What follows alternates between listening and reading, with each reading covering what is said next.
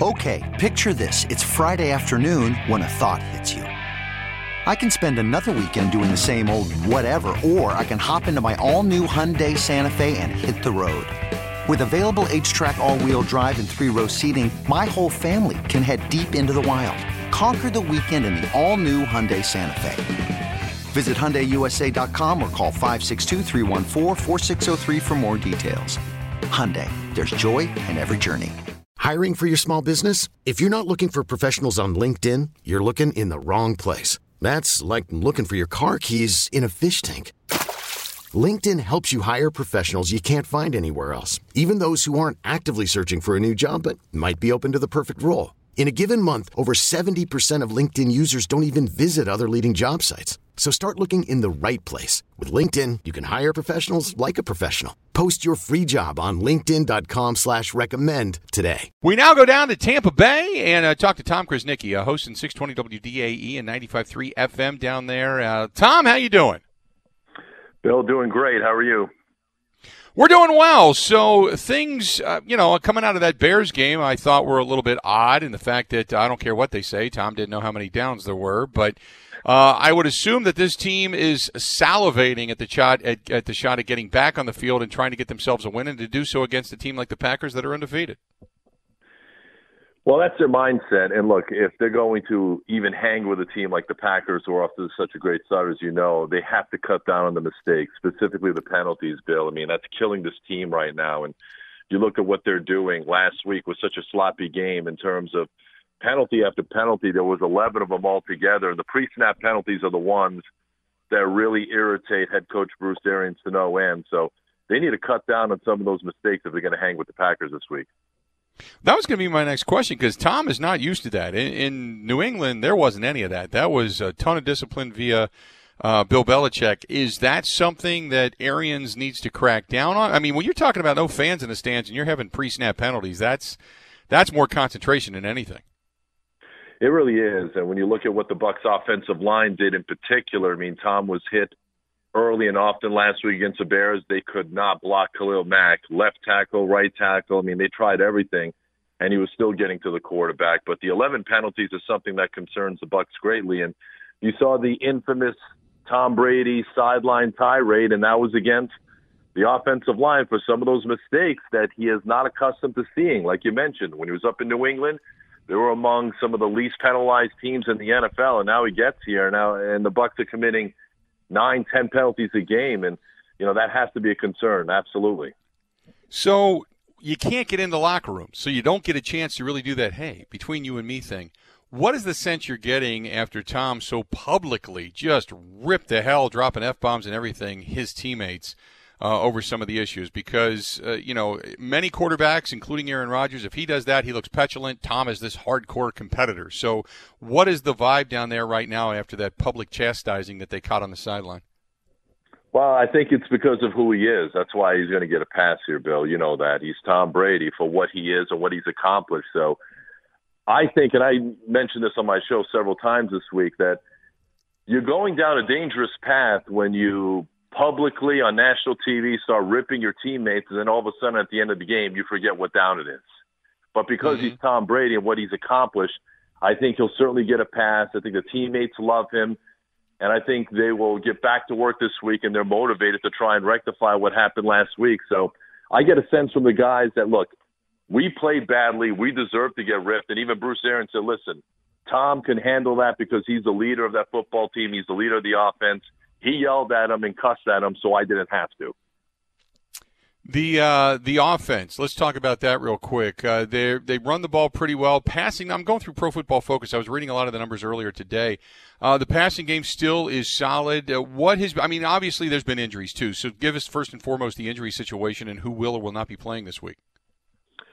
Offensively, they're getting healthier. Looks like they're going to have Chris Godwin back. He's been on the practice field. He was out there today. Mike Evans, who missed practice yesterday, was out there today, as was Leonard Fournette. So it looks like offensively, they're going to have all hands on deck, and they should be nearly at full strength for the game on Sunday, minus O.J. Howard, who ruptured his Achilles a couple of weeks ago. He's out for the year. Now, defensively, Bill, they could have some trouble. As you know, Vita Vea, a big part of what they do in the middle of that defensive line. He's done for the rest of the season, broke his ankle last week.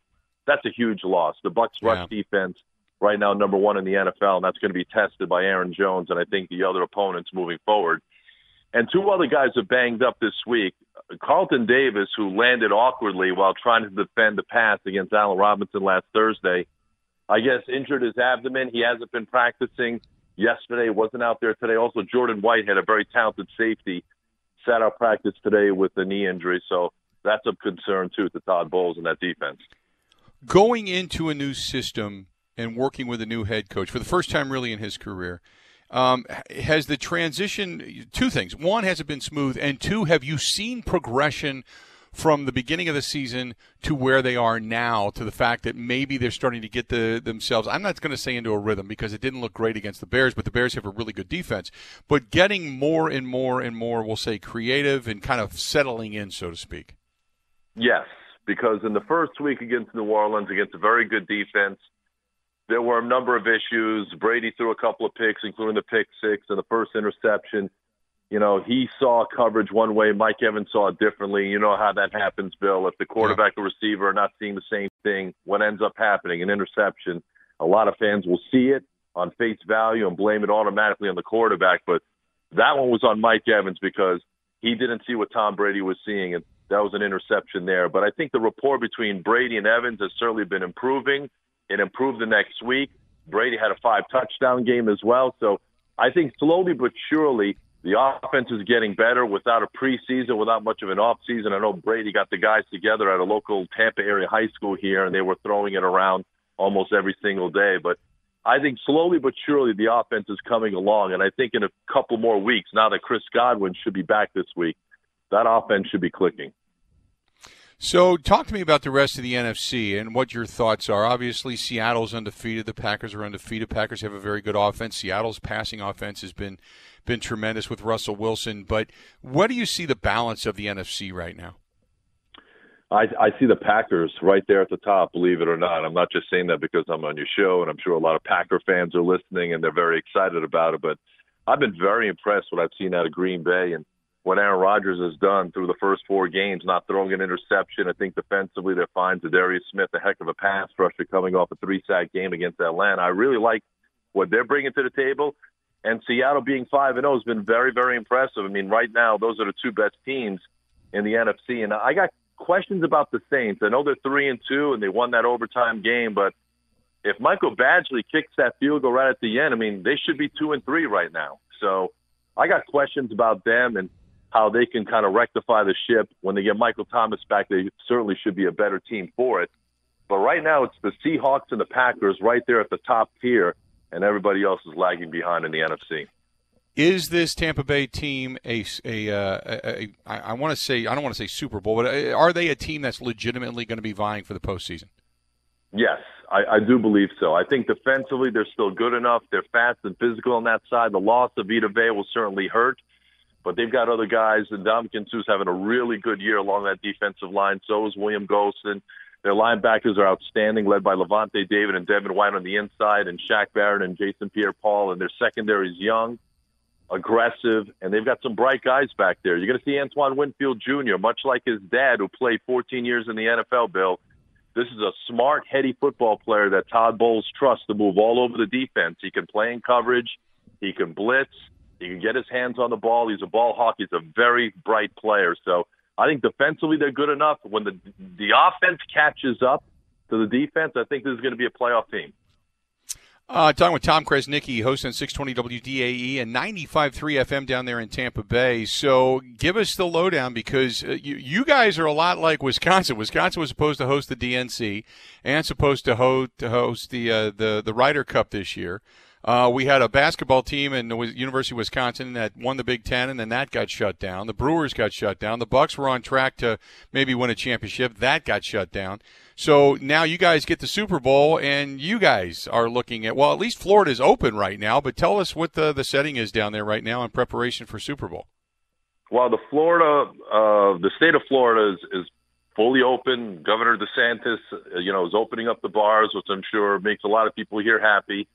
And in terms of the Bucs game on Sunday against Green Bay, there'll be about 15, 16,000 in the stands for that one. And we actually talked to Rob Higgins of the Tampa Bay Sports Commission, who was instrumental in bringing the Super Bowl to Tampa. We had him on our show this morning, and he said right now all systems are go.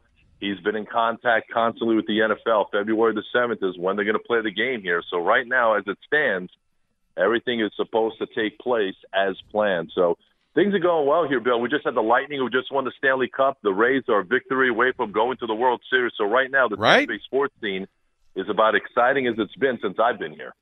You guys are buzzing. I was just going to say, congratulations to your Lightning. Hey, uh, correct me if I'm wrong. Uh, the NHL season either going to start near Christmas or that oh that uh, New Year's Day, correct? New Year's what are you Day, hearing? Yeah, they're thinking about January of starting back up. Yep. Okay, that's what I thought. I just wanted to be sure. Well, man, it's it's going on, and we're looking forward to seeing you when uh, hopefully we get down there. Uh, we got sponsors. We're good to go. We just want to make sure everything's going to be open, and we're going to be able to at least uh, do our program down there. But Tom, uh, I'll look forward to seeing you when we get there. Okay.